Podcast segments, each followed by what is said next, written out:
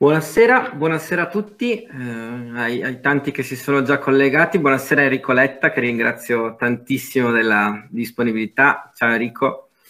Ciao. E, ehm, stiamo facendo in queste settimane una serie di dirette eh, dedicate a, a, a, tanti temi, ai più vari. Siamo partiti, Enrico, con una diretta particolare, nata un po' per caso, nel senso che eh, ho due amici in provincia di Bergamo, uno fa il sindaco di uno dei comuni più colpiti e l'altro è un consigliere regionale della Valseriana e sentendoli al telefono eh, raccontavano la situazione di quel territorio e da lì è nata l'idea di provare a raccontarlo in modo più ampio al di fuori del, dei confini della provincia di Bergamo. Da lì, insomma, anche grazie alle tantissime reazioni è nata l'idea di fare una serie di dirette che abbiamo chiamato Fuori dalla finestra. È arrivato anche Agostino Bonomo, lo Mi sentiamo, sentite? Lo sentiamo bene. Ottimo. Ciao Agostino. Ci siamo. Eh, ciao, ciao Enrico. Ciao. Presidente di Confartigianato Veneto.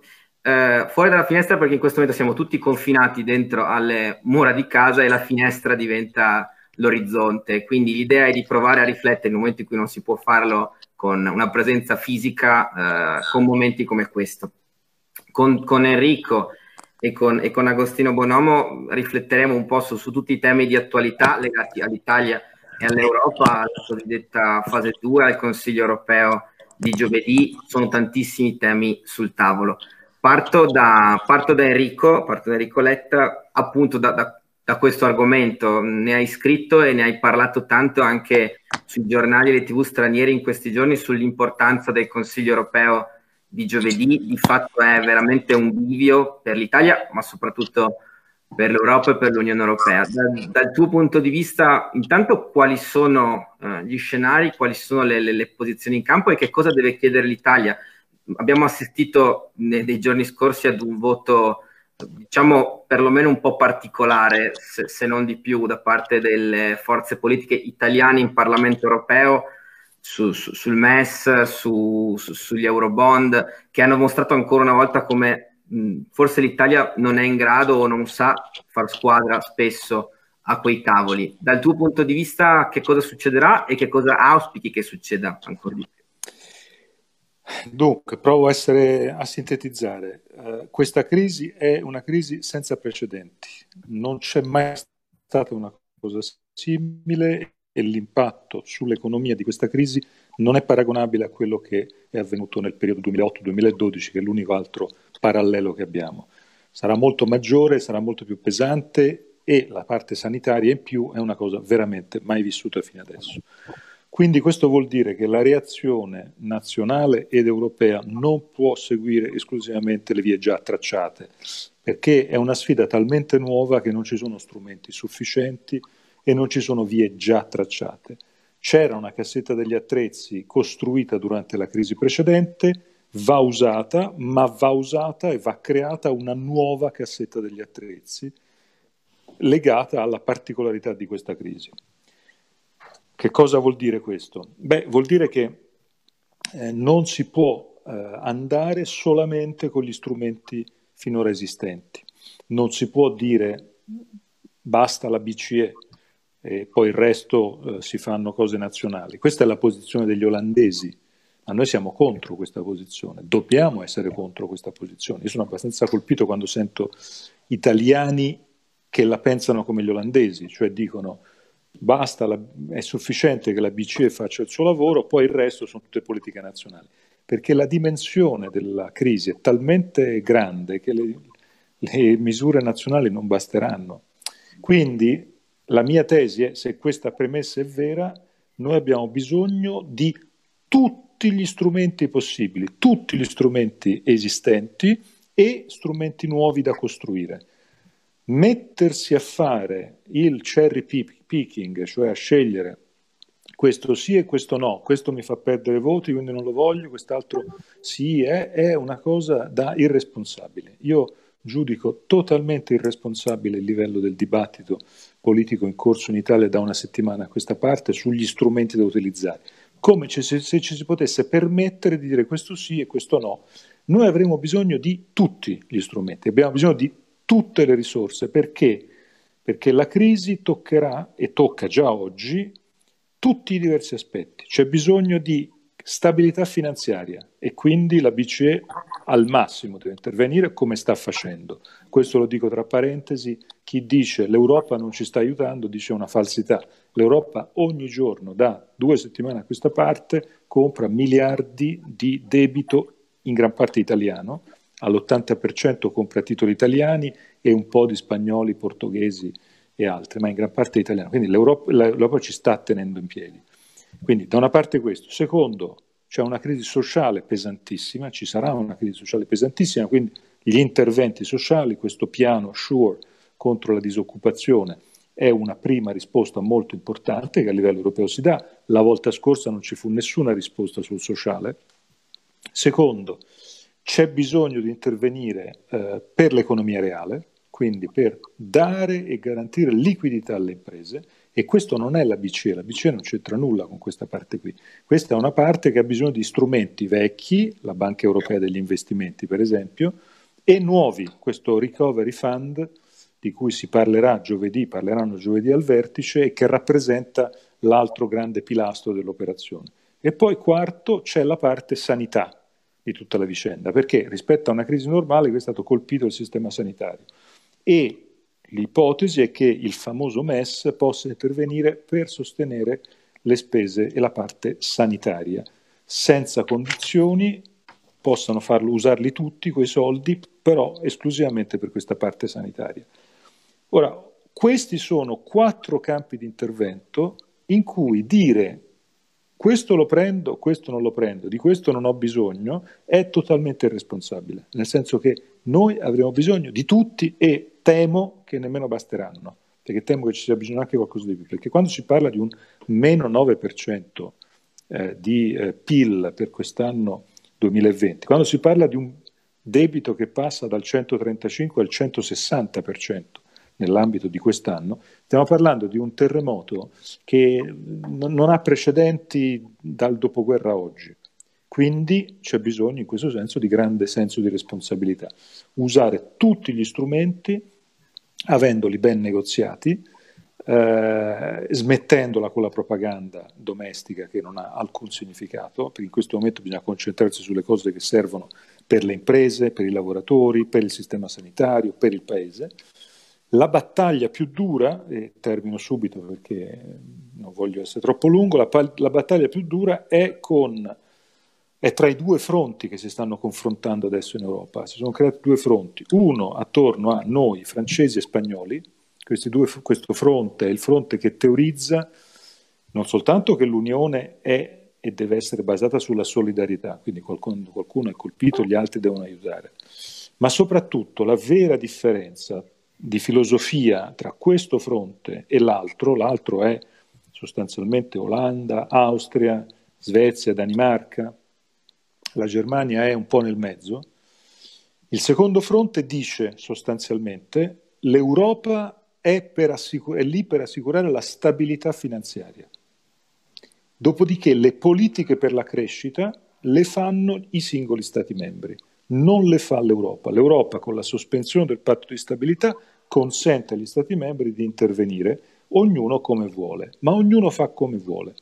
Allora, noi siamo e dobbiamo essere contro questa tesi per un motivo molto semplice, lo dico facendo una battuta per capirci così, quando la Merkel eh, tre settimane fa ha messo i primi ostacoli a questa storia dei bond, i primi che sono andati a protestare con lei sono stati i titolari, i rappresentanti dell'industria automobilistica tedesca, i quali le hanno detto, cara cancelliera, la Mercedes è il simbolo della Germania, ma un terzo della Mercedes si fa in Italia, tra Lombardia, Veneto.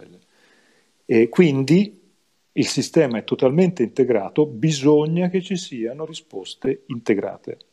E qui sta la partita vera, come convincere tedeschi, olandesi, eccetera, a fare questo recovery fund che abbia al suo interno anche una parte di bond per il futuro, senza mutualizzazione del debito, che sarebbe scorretto e non giusto fare adesso, eh, e che poi intervengano per immettere liquidità nel sistema, per dare liquidità alle imprese e, e farlo rapidamente. Eh, questa è la posta in gioco.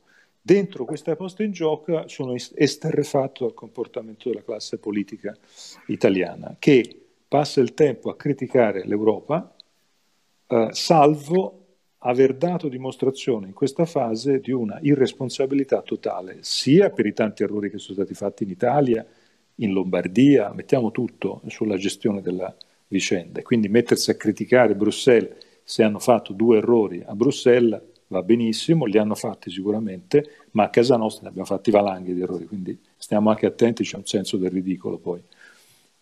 E poi l'altro tema, quello chiave, è quello a cui facevi riferimento tu Giacomo uh, venerdì scorso, insomma, Santo Cielo, siamo nel mezzo di una trattativa delicatissima in cui dobbiamo essere compatti e, e noi ci mettiamo. Sa, venerdì scorso i partiti hanno votato ognuno per conto suo eh sì. e alcuni partiti si sono divisi in quattro al loro interno, cioè è stato un caporetto.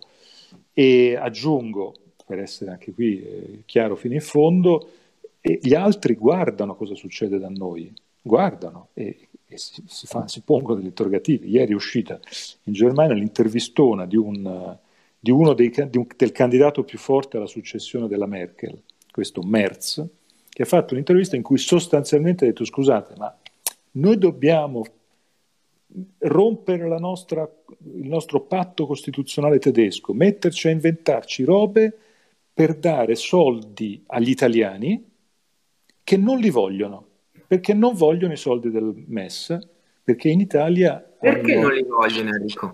Eh, la domanda è perché? No, perché c'è una, secondo me c'è, diciamo, il motivo è sostanzialmente uno, è stato fatto attorno al MES un, uh, per cui in questi anni una grande campagna politica in cui il MES è stato giustamente accusato per come ha gestito sulla Grecia il fondo di, eh, il, diciamo, l'operazione di ripartenza, ma cosa c'entra la Grecia con questa vicenda?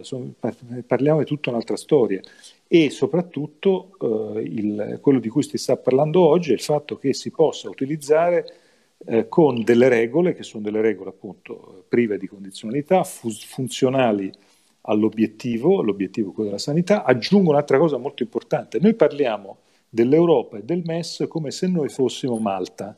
Io alle volte io ho l'impressione che parliamo di questo, no? come se noi fossimo l'ultimo piccolo paese e sono i tedeschi e i francesi che decidono.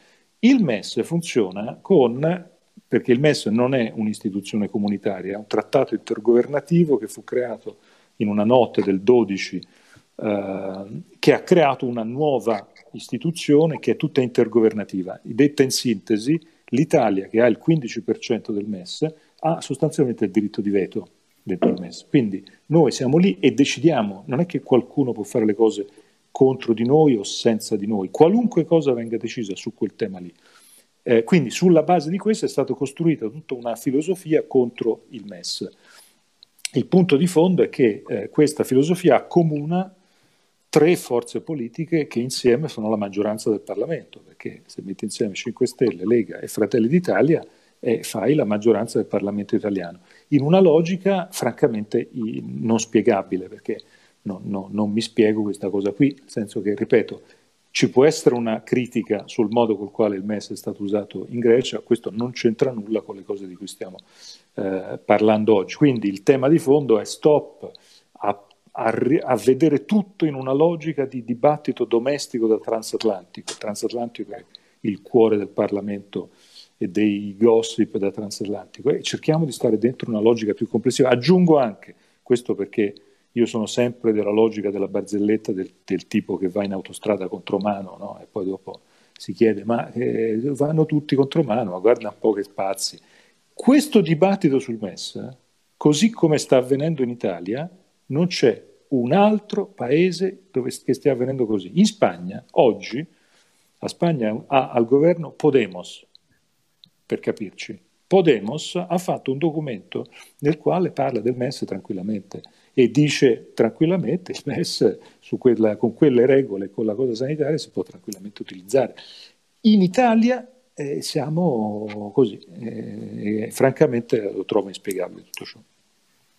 Grazie Enrico. Agostino, tanto grazie anche a Agostino Bonomo della, della disponibilità, davvero. Agostino, tra, tra, i tanti temi che, che, che, che, ha toccato Enrico c'è quello ovviamente delle imprese e dell'impatto della crisi sulle imprese, ma soprattutto dell'impatto, si spera, positivo che devono avere le tantissime misure che da livello europeo a quello nazionale si stanno mettendo o si dovranno mettere in campo. Io volevo da te, che hai un osservatorio privilegiato, nel senso che sei presidente sia del Veneto che a Vicenza eh, un'indicazione sia di qual è stato l'impatto fino ad oggi, cioè di come sta andando da, da, dal territorio, e sia di che cosa vi aspettate sul tema della liquidità, sul tema della rapidità con cui queste misure devono arrivare. Bene, beh, intanto grazie a voi per questa opportunità perché credo che parlare di questi temi in questo momento è anche un'occasione per fare chiarezza rispetto anche ad immaginari collettivi che stanno girando un po' ovunque, voglio dire, tante cose sono delle fake news e invece noi abbiamo anche il compito, noi come Confartigianato, ma chiunque possa avere la capacità di fare chiarezza, di mettere bene in fila le cose, perché in mezzo a questa grande confusione credo che la chiarezza già è una base di partenza per risolvere i problemi. Bene, beh, il Veneto eh, sul 9% del PIL nazionale ha già un danno di un miliardo, voglio dire, quantificato, il che vuol dire cifra estremamente grande. Sono d'accordo con Enrico quando dice che questi territori sono immersi al 100% in un'economia che non, so, non è solo italiana ma europea. Quando abbiamo riportato, ha riportato Enrico prima il dato del, eh, riguardante l'automotive, dove un terzo della componentistica viene fatta in questi territori, ha detto assolutamente la verità.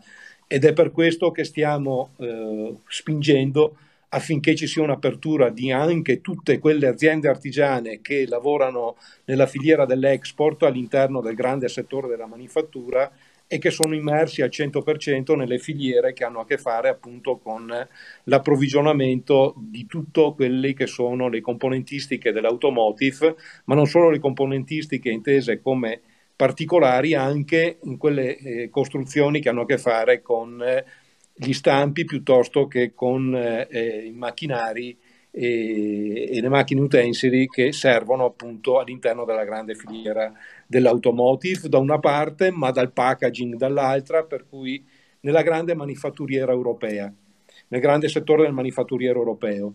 Quello che noi continuiamo a insistere, di cui abbiamo bisogno, è di fare presto, perché in questo momento noi non possiamo permetterci di superare la data, le date che hanno a che fare con questa settimana, perché se non viene fatta un'iniezione di liquidità alle imprese, non ci sarà la possibilità di onorare i propri impegni alla fine di aprile, perché ci tengo a sottolineare che le aziende si sono svenate per onorare i propri debiti al 31 di marzo, per onorare i propri debiti con il personale che è rimasto in forza e che non è stato messo in cassa integrazione al 10 di aprile, adesso la grande spada di Damocle è il 30 di aprile.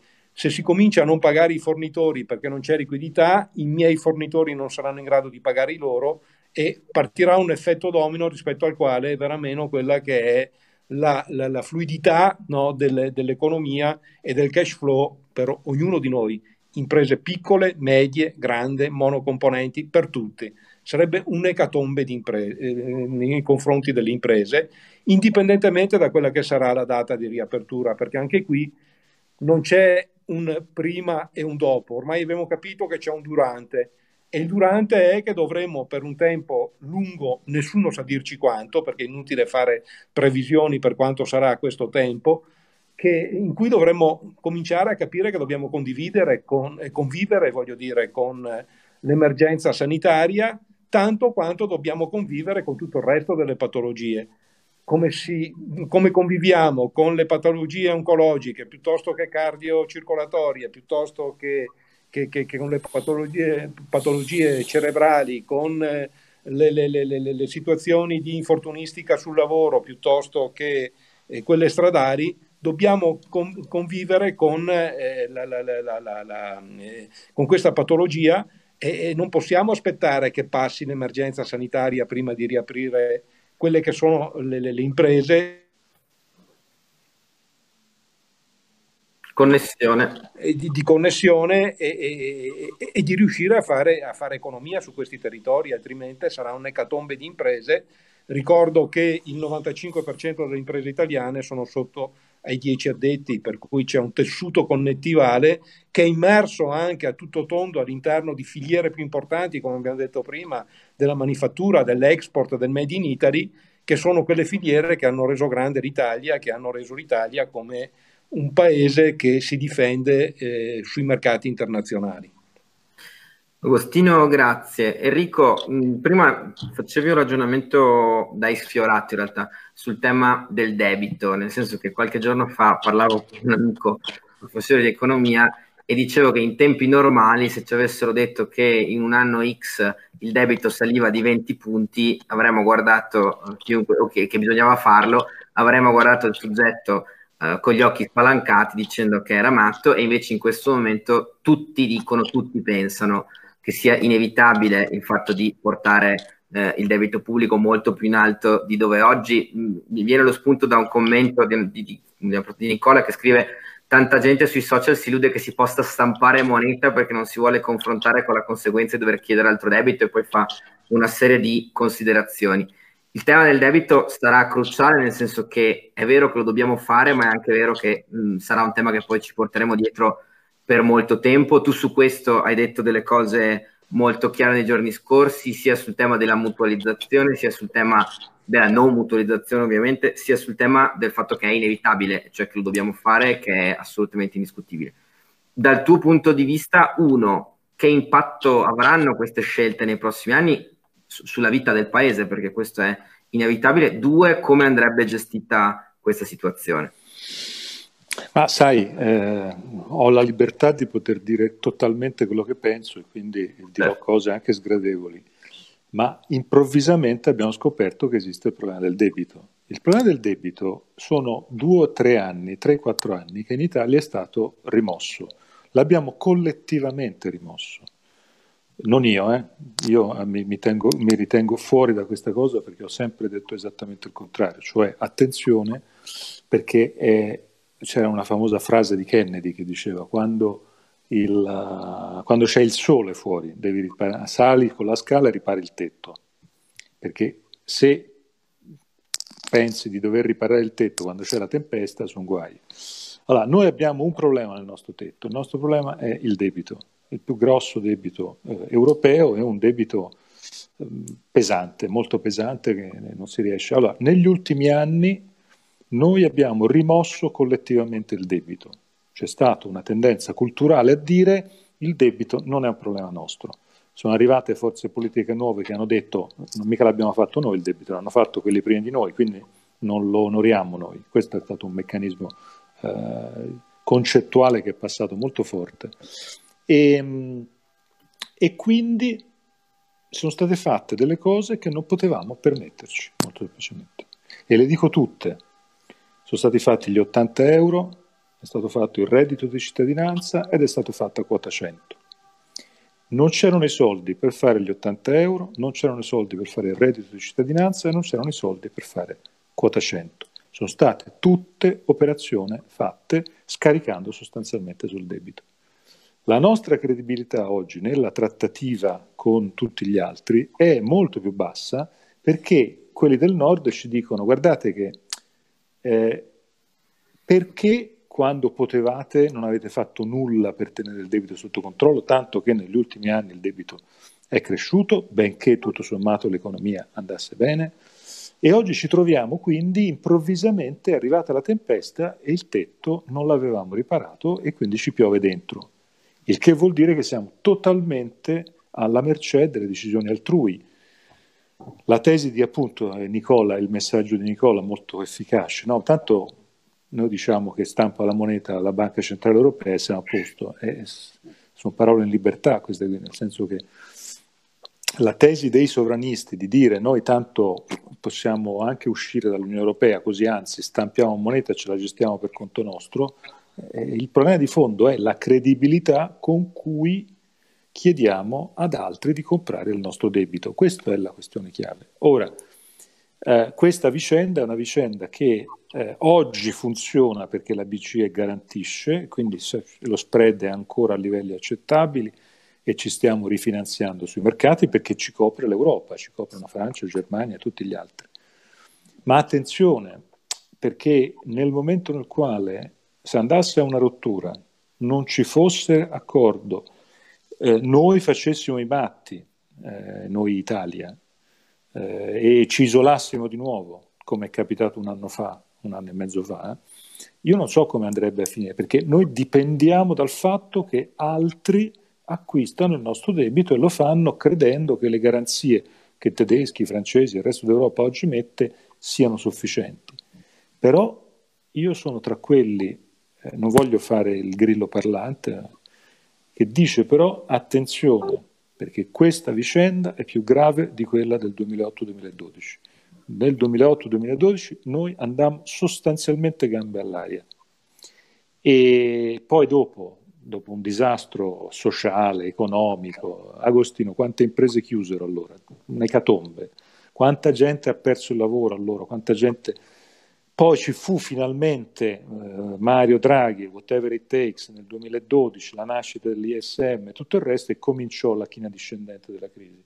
Ma noi rischiamo di essere in questa vicenda se sbagliamo, se ci isoliamo, se prendiamo la via sbagliata, di essere l'anello debole di una, di una situazione che si incancrenisce, proprio per, i, per via di quello che dicevi tu Giacomo, nel senso che nessuno di noi avrebbe mai immaginato di vivere un tempo in cui non hanno passi dal 135 al 160% del, del debito. E stiamo parlando di cose incredibili.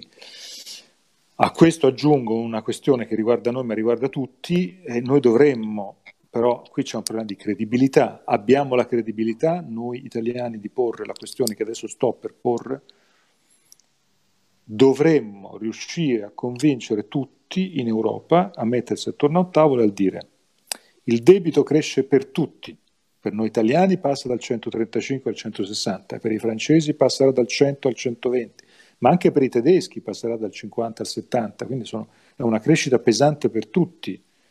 Bisogna trovare un modo di sterilizzare l'effetto di questa crescita su alcune modalità che altrimenti ci strozzeranno.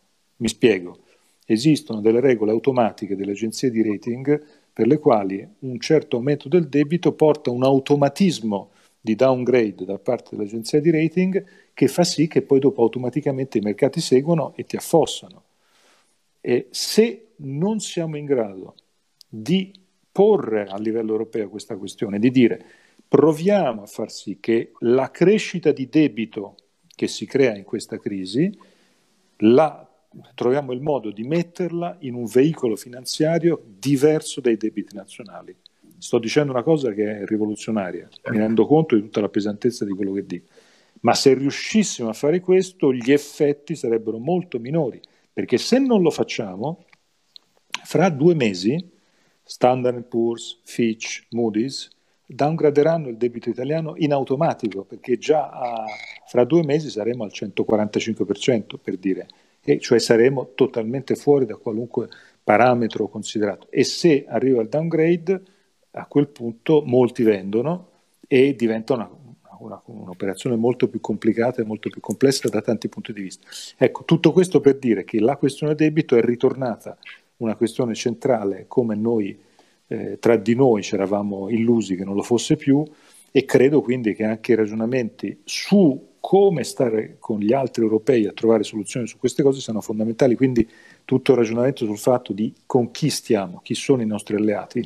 I nostri alleati sono i paesi europei con i quali dobbiamo trovare soluzioni e dobbiamo essere credibili, sufficientemente credibili da trovare insieme le soluzioni giuste per superare questo passaggio molto complesso, come anche Agostino ha molto ben disegnato prima. Enrico, scusa, poi pass- pass- passiamo ad Agostino, ma c'è una domanda che c'entra molto con quello che stavi dicendo adesso per cui volevo, volevo agganciarmi. Sergio dice, pare che il MES sia l'ultima opzione realistica in campo, ma al tempo stesso il governo non può ammettere una valutazione politica per l'opinione pubblica che lo vedi cattivo occhio. A Enrico Letta, è il tempo di prendere il toro per le corna e fregarsene un po' della, un po' stupida in questo caso, opinione pubblica, oppure continuare sulla strada degli Eurobond senza grandi speranze di successo? Questo è un tema importante perché? Perché in questi ultimi giorni, e c'entra con il tuo primo intervento in realtà, si è costruito un dibattito pubblico sostanzialmente, come se le due cose fossero alternative.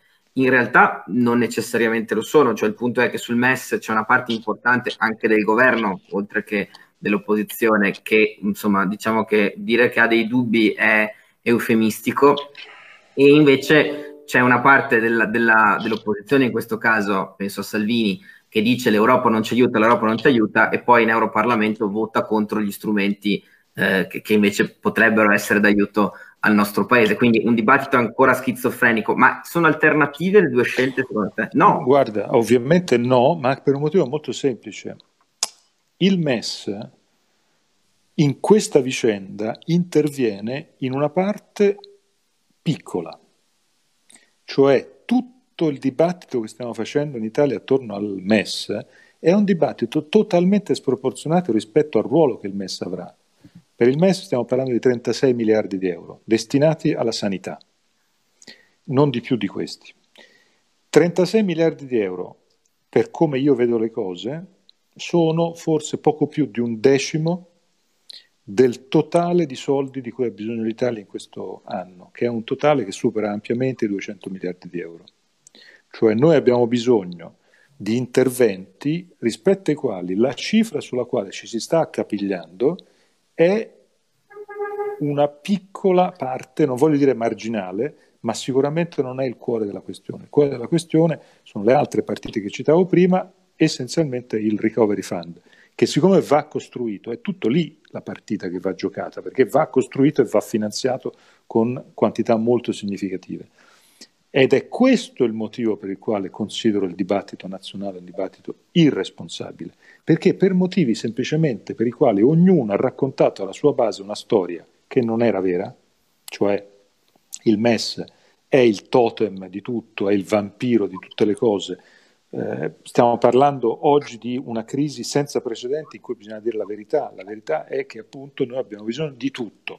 Abbiamo bisogno di MES, abbiamo bisogno di BEI, eh, quindi Banca Europea degli Investimenti, abbiamo di BCE, abbiamo bisogno di strumenti nazionali, abbiamo bisogno del fondo SURE eh, per la disoccupazione, abbiamo bisogno eh, del Recovery Fund finanziato sia da bond sia dall'MFF, cioè dal bilancio eh, comunitario che deve essere negoziato in questa fase per i prossimi sette anni. Noi abbiamo bisogno di tutte queste cose qua. Quindi è semplicemente ridicolo il dibattito in corso se MES o Eurobond. È un dibattito che prende in giro l'intelligenza degli italiani.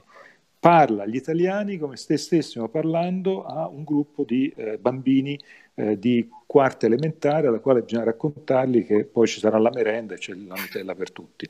E io trovo francamente, e lo dico da cittadino italiano, essendo io citt- oggi cittadino italiano non avendo alcuna responsabilità di nessun tipo, mi sento eh, preso in giro e mi sento umiliato da questo dibattito perché è un, un dibattito che non racconta la verità. La verità è l'altra, cioè che ci sarà bisogno di tutti e sei gli strumenti, compreso il MES, che però non è il cuore di tutto, è una piccola parte e ripeto, non ha niente a che vedere con le storie che vengono raccontate rispetto alla Grecia e al passato.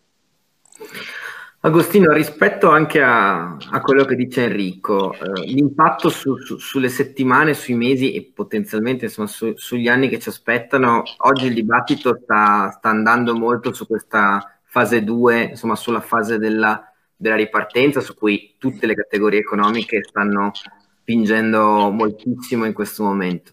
Ecco, al di là del tema della liquidità che hai detto prima e che evidentemente è un tema di urgenza assoluta perché non si può pensare che arrivi fra un mese, due mesi, tre settimane, serve oggi. Eh, dal tuo punto di vista, quali sono le misure che sono urgenti? Cioè, fai finta di fare il ministro dello sviluppo economico, il presidente del Consiglio. Per le imprese, che cosa serve oggi?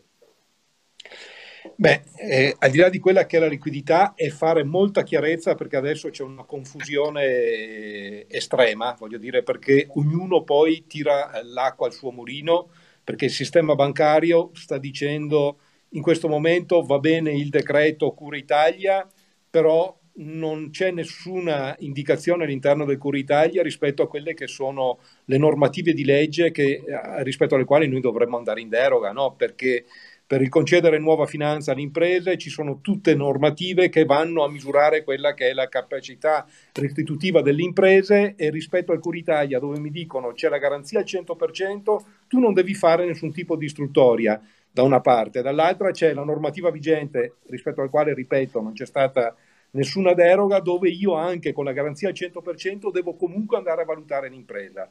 Bene, qui eh, eh, sono tutte discussioni che mettono in piedi delle situazioni di lana caprina rispetto alla quale se andiamo a disquisire anche a livello accademico su questi temi non ne usciremo e qui ripeto quello che ho detto prima, dobbiamo fare presto, prima della fine del mese, altrimenti sarà un'ecatombe. L'altra cosa è uscire in fretta dalla, log- dalla logica di codice ateco, che se andavano bene all'inizio, perché nel momento in cui c'è una situazione inedita, devi comunque trovare un sistema per eh, mettere in campo quella che era la prima emergenza, che era l'emergenza sanitaria, rispetto alla quale come associazioni di categoria e come sindacati datoriali non abbiamo mai posto, voglio dire, nessun tipo di indicazione contraria, ossia abbiamo tutti detto fin dall'inizio la prima cosa è la salute, è la vita, la seconda cosa poi eh, sono, quelle, eh, sono le esigenze delle imprese inizialmente. Adesso abbiamo capito che se si tergiversa e non si va a, a, verso la logica di cui parlavo prima, ossia che dobbiamo convivere con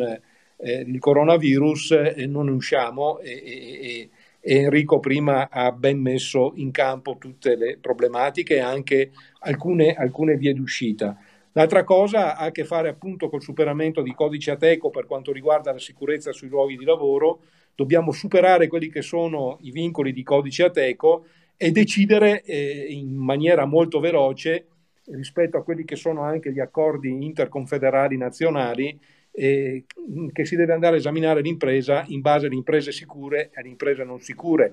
Rispetto alla sicurezza, peraltro, rispetto al coronavirus, le imprese sono tutte quante pronte, non c'è un problema né di dimensione né di eh, organizzazione interna, perché la sicurezza sui luoghi di lavoro è una cultura che era già all'interno dell'imprenditore, per cui nel modo di fare impresa di ogni singolo imprenditore e dover adeguare le proprie imprese rispetto a quella che è la, la, la, la sicurezza rispetto a Covid-19, beh, è un qualcosa che è di facile soluzione, perché abbiamo capito che ci dobbiamo adeguare di, di IPI eh, adeguati, lo faremo, l'importante è che siano messi a disposizione, poi che ci siano questi sul mercato, ossia faccio riferimento a guanti piuttosto che a mascherine, piuttosto che a altri tipi di, di DPI che hanno a che fare con le sanificazioni di locali, fare in maniera anche da un punto di vista delle normative di legge che non ci siano speculazioni su queste... Eh, su, queste, su, questi DPI, voglio dire, le mascherine sono passate da 17 centesimi a 2,50 euro, quelle basilari, quelle che hanno l'unico compito che è quello di fare da barriera a, a, all'uscita di saliva, eh, per cui sono soltanto dei, degli IPI e delle mascherine che devono assolvere questo compito, per cui sono quelle normali, quelle che usano anche le, le, le, le massaie adesso che vanno a fare la spesa. Bene, allora noi dobbiamo mettere nelle condizioni di impresa di avere delle normative chiare rispetto a quelli che sono le, le, le, gli adempimenti all'interno delle imprese e, e, e, avere poi quella, quella, liquidità sufficiente per poter ripartire e rimettere in moto il paese perché altrimenti non ne usciamo più. Enrico, ehm, a parte i, nei tantissimi commenti di Enrico torna, finalmente parole di buonsenso, Enrico torna, sei in Italia, giusto? Adesso sei a Roma. Sono a Roma.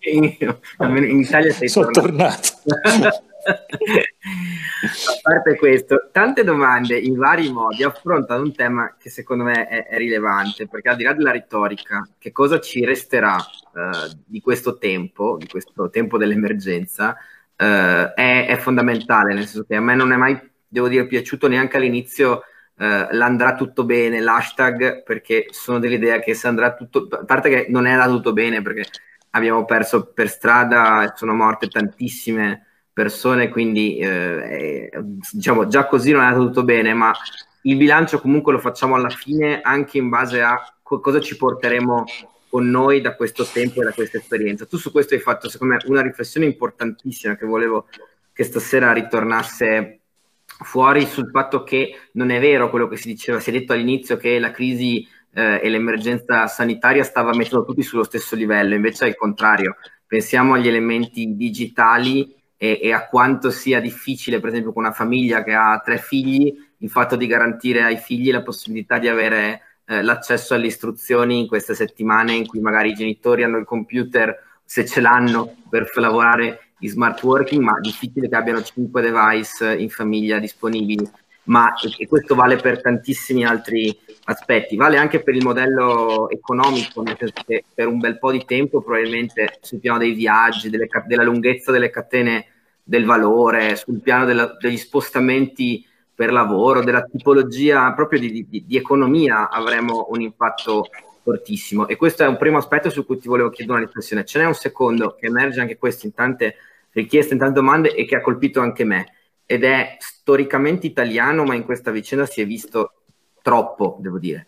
Ed è il fatto che neanche di fronte alle grandi emergenze la politica è in grado di compattarsi, di lavorare insieme. Lasciamo un attimo stare il fronte europeo e i voti disordinati in Parlamento, ma anche sul piano dei livelli istituzionali, cioè una situazione come questa in cui gran parte del tempo, in gran parte del tempo assistiamo a regioni che si scagliano contro il governo, sindaci che si arrabbiano con i presidenti della regione, è stato uno spettacolo preoccupante e qui sì, almeno ad oggi, io non vedo un miglioramento. Poteva essere un momento in cui su questo fronte finalmente si faceva uh, un lavoro d'assieme, non è stato così. Guarda, mi sento di dire una frase pesante che non avrei mai immaginato di dire in vita mia per il tipo di, di formazione che ho sempre avuto, ma penso che sia vera. Cioè questi, in questo frangente la classe politica, la rappresentanza politica si è dimostrata vari gradini inferiore alla qualità del paese, alla qualità della, di cui ha dato dimostrazione la gente e non soltanto per questa incapacità di fare sistema, di avere una capacità di essere un po' uniti, di questa capacità di unirsi anche tra regioni e governo centrale, abbiamo sentito di tutti i colori nella, in quella dinamica, ma anche per quanto riguarda la capacità di... Eh, insomma, io sono stato veramente molto colpito, positivamente, da cosa gli italiani hanno fatto in questi due mesi dalla reazione, dall'essere ligi alle regole, dall'aver rispettato fino in fondo la filosofia che stava dietro quelle regole. È stato uno sforzo paese impressionante, l'abbiamo fatto noi per primi, abbiamo dato la linea al resto d'Europa, è stato straordinario e gli italiani hanno dimostrato straordinarietà. Quindi io credo che l'Italia deve ripartire da questo, che è la vera cosa che è andata bene. È andata bene questo, che era l'ultima cosa che ci aspettavamo che andasse bene perché ci immaginavamo invece il caos, la confusione, l'incapacità di rispettare le regole, eh, cosa che invece non è stato, è stato esattamente l'opposto.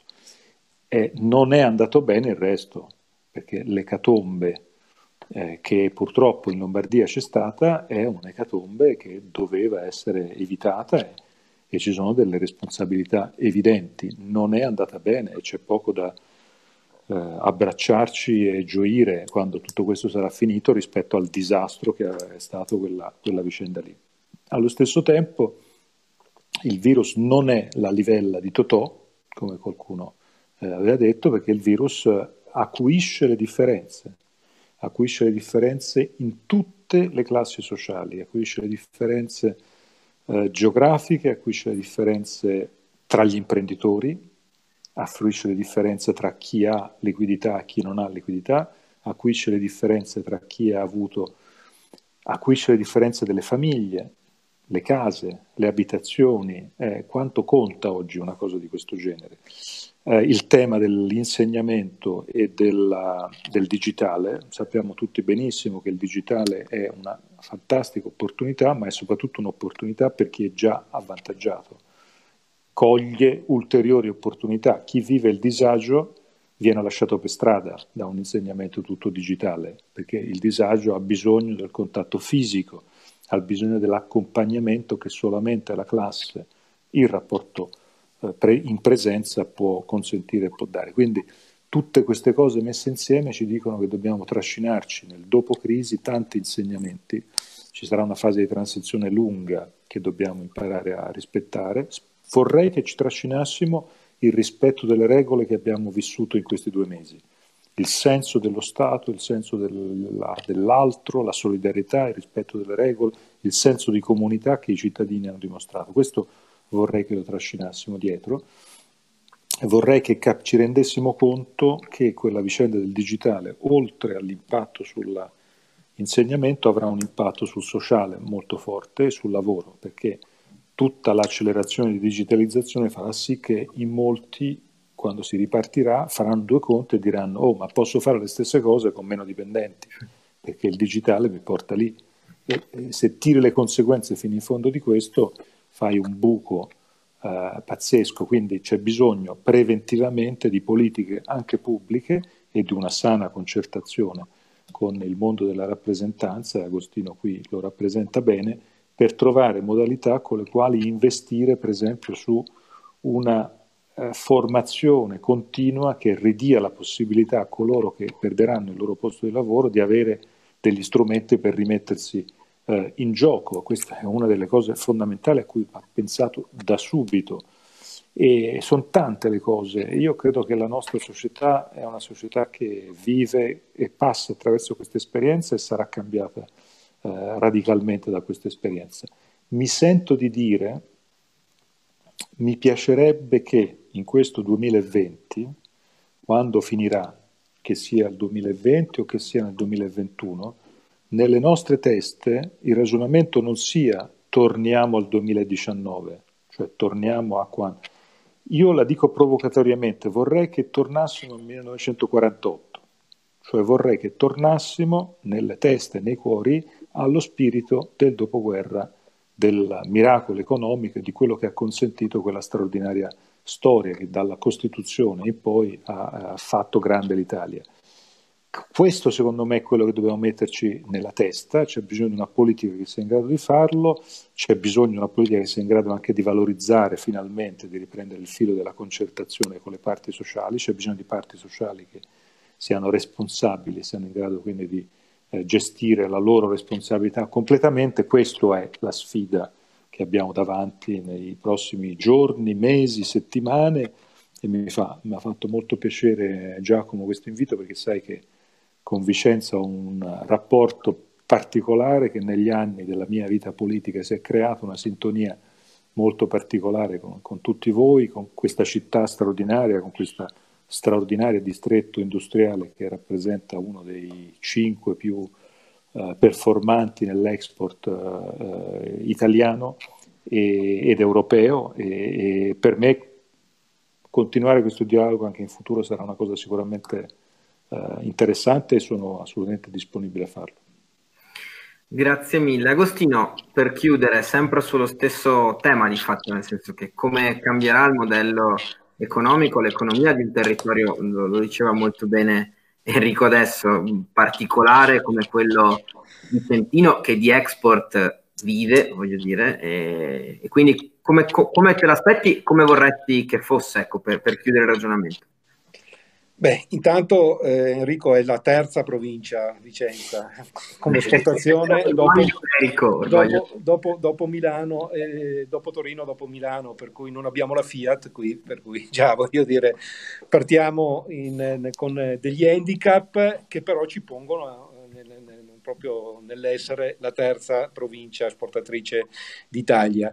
Beh, io credo che tutte le lacune che avevamo prima, quelle infrastrutturali, eh, vanno colmate in maniera assolutamente importante. Noi, se ben ricordi, eh, due anni fa abbiamo fatto una manifestazione eh sì. fra le poche volte no, che eh, gli imprenditori andavano in piazza, abbiamo fatto una manifestazione a Milano perché volevamo quelle infrastrutture che non erano solo le infrastrutture viarie, per cui non era solo un problema di pedemontana, ma dicevamo che avevamo un divario digitale importante perché non avevamo ovunque la banda larga, la banda ultralarga, ma in qualche territorio neanche la DSL. Questa è una cosa che non ci possiamo più permettere, per cui dobbiamo metterci al pari del, dei nostri competitor da una parte, ma anche dei nostri partner e, e avere una infrastrutturazione digitale che ci dia la possibilità di essere eh, connessi con il mondo proprio perché se viviamo al 50% di export questi territori si devono sistemare in maniera molto, molto veloce. Ma detto questo, eh, ormai credo sia nella cultura di ognuno di noi che non ci sarà la possibilità di ritornare a una normalità, se possiamo prendere come normalità la fine del 2019, ma che ci sarà una nuova normalità perché la nuova normalità avrà a che fare con il fatto che cambieranno anche i sistemi di consumo delle, delle nostre popolazioni, di, dei nostri territori, perché in questo periodo tutti quanti hanno avuto modo magari di capire che l'e-commerce è un modo normale, sta diventando normale quello di approvvigionarsi di merci piuttosto che di qualsiasi cosa di cui eh, ogni famiglia ha bisogno, ma questo è uno degli esempi. La possibilità di fare formazione a distanza, la possibilità di non muoverci più no? per, per fare questo tipo di attività, quella che stiamo facendo adesso, tu che fai parte dell'advisory board di Confartigianato vi trovavate una volta al mese a Milano spostandovi tutti a Milano, ma visto che è un consesso di persone che ben si conoscono e hanno ben chiaro anche il linguaggio del corpo quando qualcuno si esprime, perché già si frequentano da tempo, non c'è bisogno di avere una riunione in plenaria, no? per cui ci sarà una trasformazione tale che cambierà il modo di fare qualsiasi tipo di consumi e ergo cambierà il modo anche di dover produrre quello che poi alla fine diventa consumo e dovremmo capirlo in fretta e, e, e credo che questa eh, società che abbiamo, quella eh, che, eh, che, che, io poi rappresento, che è quella della, della, della, de, degli imprenditori, quella di chi produce bene e beni e servizi, si adeguerà in fretta. Questo lo devo, lo devo dire perché voglio dire noi siamo passati anche negli ultimi decenni, ma soprattutto negli ultimi 5-6 anni, soprattutto in questi territori, nel riuscire a capire che ci si deve eh, muovere abbastanza in fretta. Avevamo aperto un mercato con il Nord Africa, arrivata la primavera araba e ci siamo spostati, siamo andati in, in, in Russia perché la Russia era diventata un mercato di riferimento la Russia ha avuto tutti i suoi problemi con gli, imbar- con gli embarghi e siamo ritornati in Cina dove eravamo già prima. La Cina ha avuto i suoi problemi, siamo andati in America perché l'America ha avuto la possibilità di ritornare come eh, potere d'acquisto sul, si era affrancato il dollaro sull'euro, era diventato di nuovo un mercato che per noi poteva avere delle opportunità. Ecco, allora qui noi abbiamo una classe imprenditoriale che è assolutamente versatile, che è flessibile, che è in grado di eh, mettersi in gioco ogni giorno e di trasformarsi. Ecco, non dobbiamo deprimere eh, all'interno di questo paese quei 6 milioni di partite IVA, che hanno fatto dell'Italia un paese che è, è, sta, sa competere sui mercati nazionali internazionali e dare tutto l'aiuto perché se non si parte da questo, da chi crea PIL e crea denaro che gira tutti i giorni, che crea quel cash flow che ci dà la possibilità di affrontare qualsiasi tipo di difficoltà. Bene, io credo che il divario eh, digitale deve essere affrontato in maniera importante subito e eh, essere così bravi da capire quelli che saranno i cambiamenti che sicuramente ci saranno. Per cui la nuova normalità deve essere individuata fin da subito e deve essere ben chiare eh, anche da parte di chi ci governa che eh, dobbiamo spazzare via tutte quelle incrostazioni burocratiche che eh, in, questo, in, questi ultimi anni eh, hanno bloccato il paese. Eh, vi ricordo che ci sono 83 miliardi pubblici già, già stanziati e che eh, sono lì fermi solo per incrostazioni burocratiche che potrebbe, potrebbero essere l'infa vitale e l'inizio di una ripartenza se venissero messi in campo fin da subito, voglio dire, dalle prossime settimane. Io non vedo però finora una grande volontà da parte della burocrazia di far venire meno tutte quelle lacci e lacciuoli che hanno tenuto l'Italia col freno a mano tirato e rispetto ai quali già non ce li potevamo permettere fino al 15 di gennaio di quest'anno quando è partita l'emergenza sanitaria. Capirai adesso che siamo nel bel mezzo di una di una, di una, di una trasformazione così importante e, e, e, rispetto alla quale poi non abbiamo neanche un perimetro temporale, sapendo quando, fin d'ora quando, quando finirà, ma che dobbiamo mettere in campo veramente anche tutte quelle che sono quelle eh, prerogative e quelle qualità che ben ha, ha prima Enrico eh, descritto su un, un popolo italiano che quando si deve mettere in gioco, tira fuori che quello che è il meglio di se stesso, per cui dobbiamo far sì che la classe dirigente, compresa quella politica, oltre che quella imprenditoriale, e quando parlo di impresa parlo di un'impresa tutto tondo, non soltanto la, la, la, la parte datoriale, ma anche le maestranze e, e, e i lavoratori, eh beh, questi sono, hanno dimostrato di essere in grado di tenere in piedi l'Italia. Diamo la possibilità a questa parte buona di paese di fare la sua parte perché è pronta per poterlo fare. Allora, io ringrazio tantissimo Enrico Letta e Agostino Bonomo. Enrico è stato, io diciamo che mi definisco un indegno allievo di, di, di, Enrico, nel senso che ai tempi, quando una decina d'anni fa ormai, ci insegnava sempre che bisognava tenere insieme le questioni alte, i temi alti, con il territorio, con la capacità di tenere i piedi per terra. Devo dire che l'idea di mettere insieme stasera Agostino e Enrico nasce anche da questo, cioè dal fatto che in queste settimane le pagine dei giornali sono piene spessissimo di temi legati a MES, Eurobond, grandi questioni europee e tante volte facciamo grandissima fatica a collegarle alla vita reale. E per me stasera l'obiettivo era riuscire a mettervi insieme eh, in un dibattito come questo per far capire co- con Enrico che è un esperto assoluto di questi argomenti e con Agostino che ha un polso di uno dei territori più, più vitali del paese sul fronte economica delle imprese, come i due temi siano strettamente legati e come davvero o c'è una fortissima alleanza diciamo, tra ciò che sta sopra l'Unione Europea, eh, il governo, lo Stato e il territorio, oppure uscire, diciamo così, bene da questa vicenda, uscire meglio più che bene da questa storia sarà estremamente difficile. Per cui io ecco, vi ringrazio del tempo, vi ringrazio delle parole. E buona serata a tutti e due. Grazie. Grazie. Ciao, Grazie a te, Giacomo. Ciao, ciao, ciao Enrico. Ciao, ciao, ciao a presto.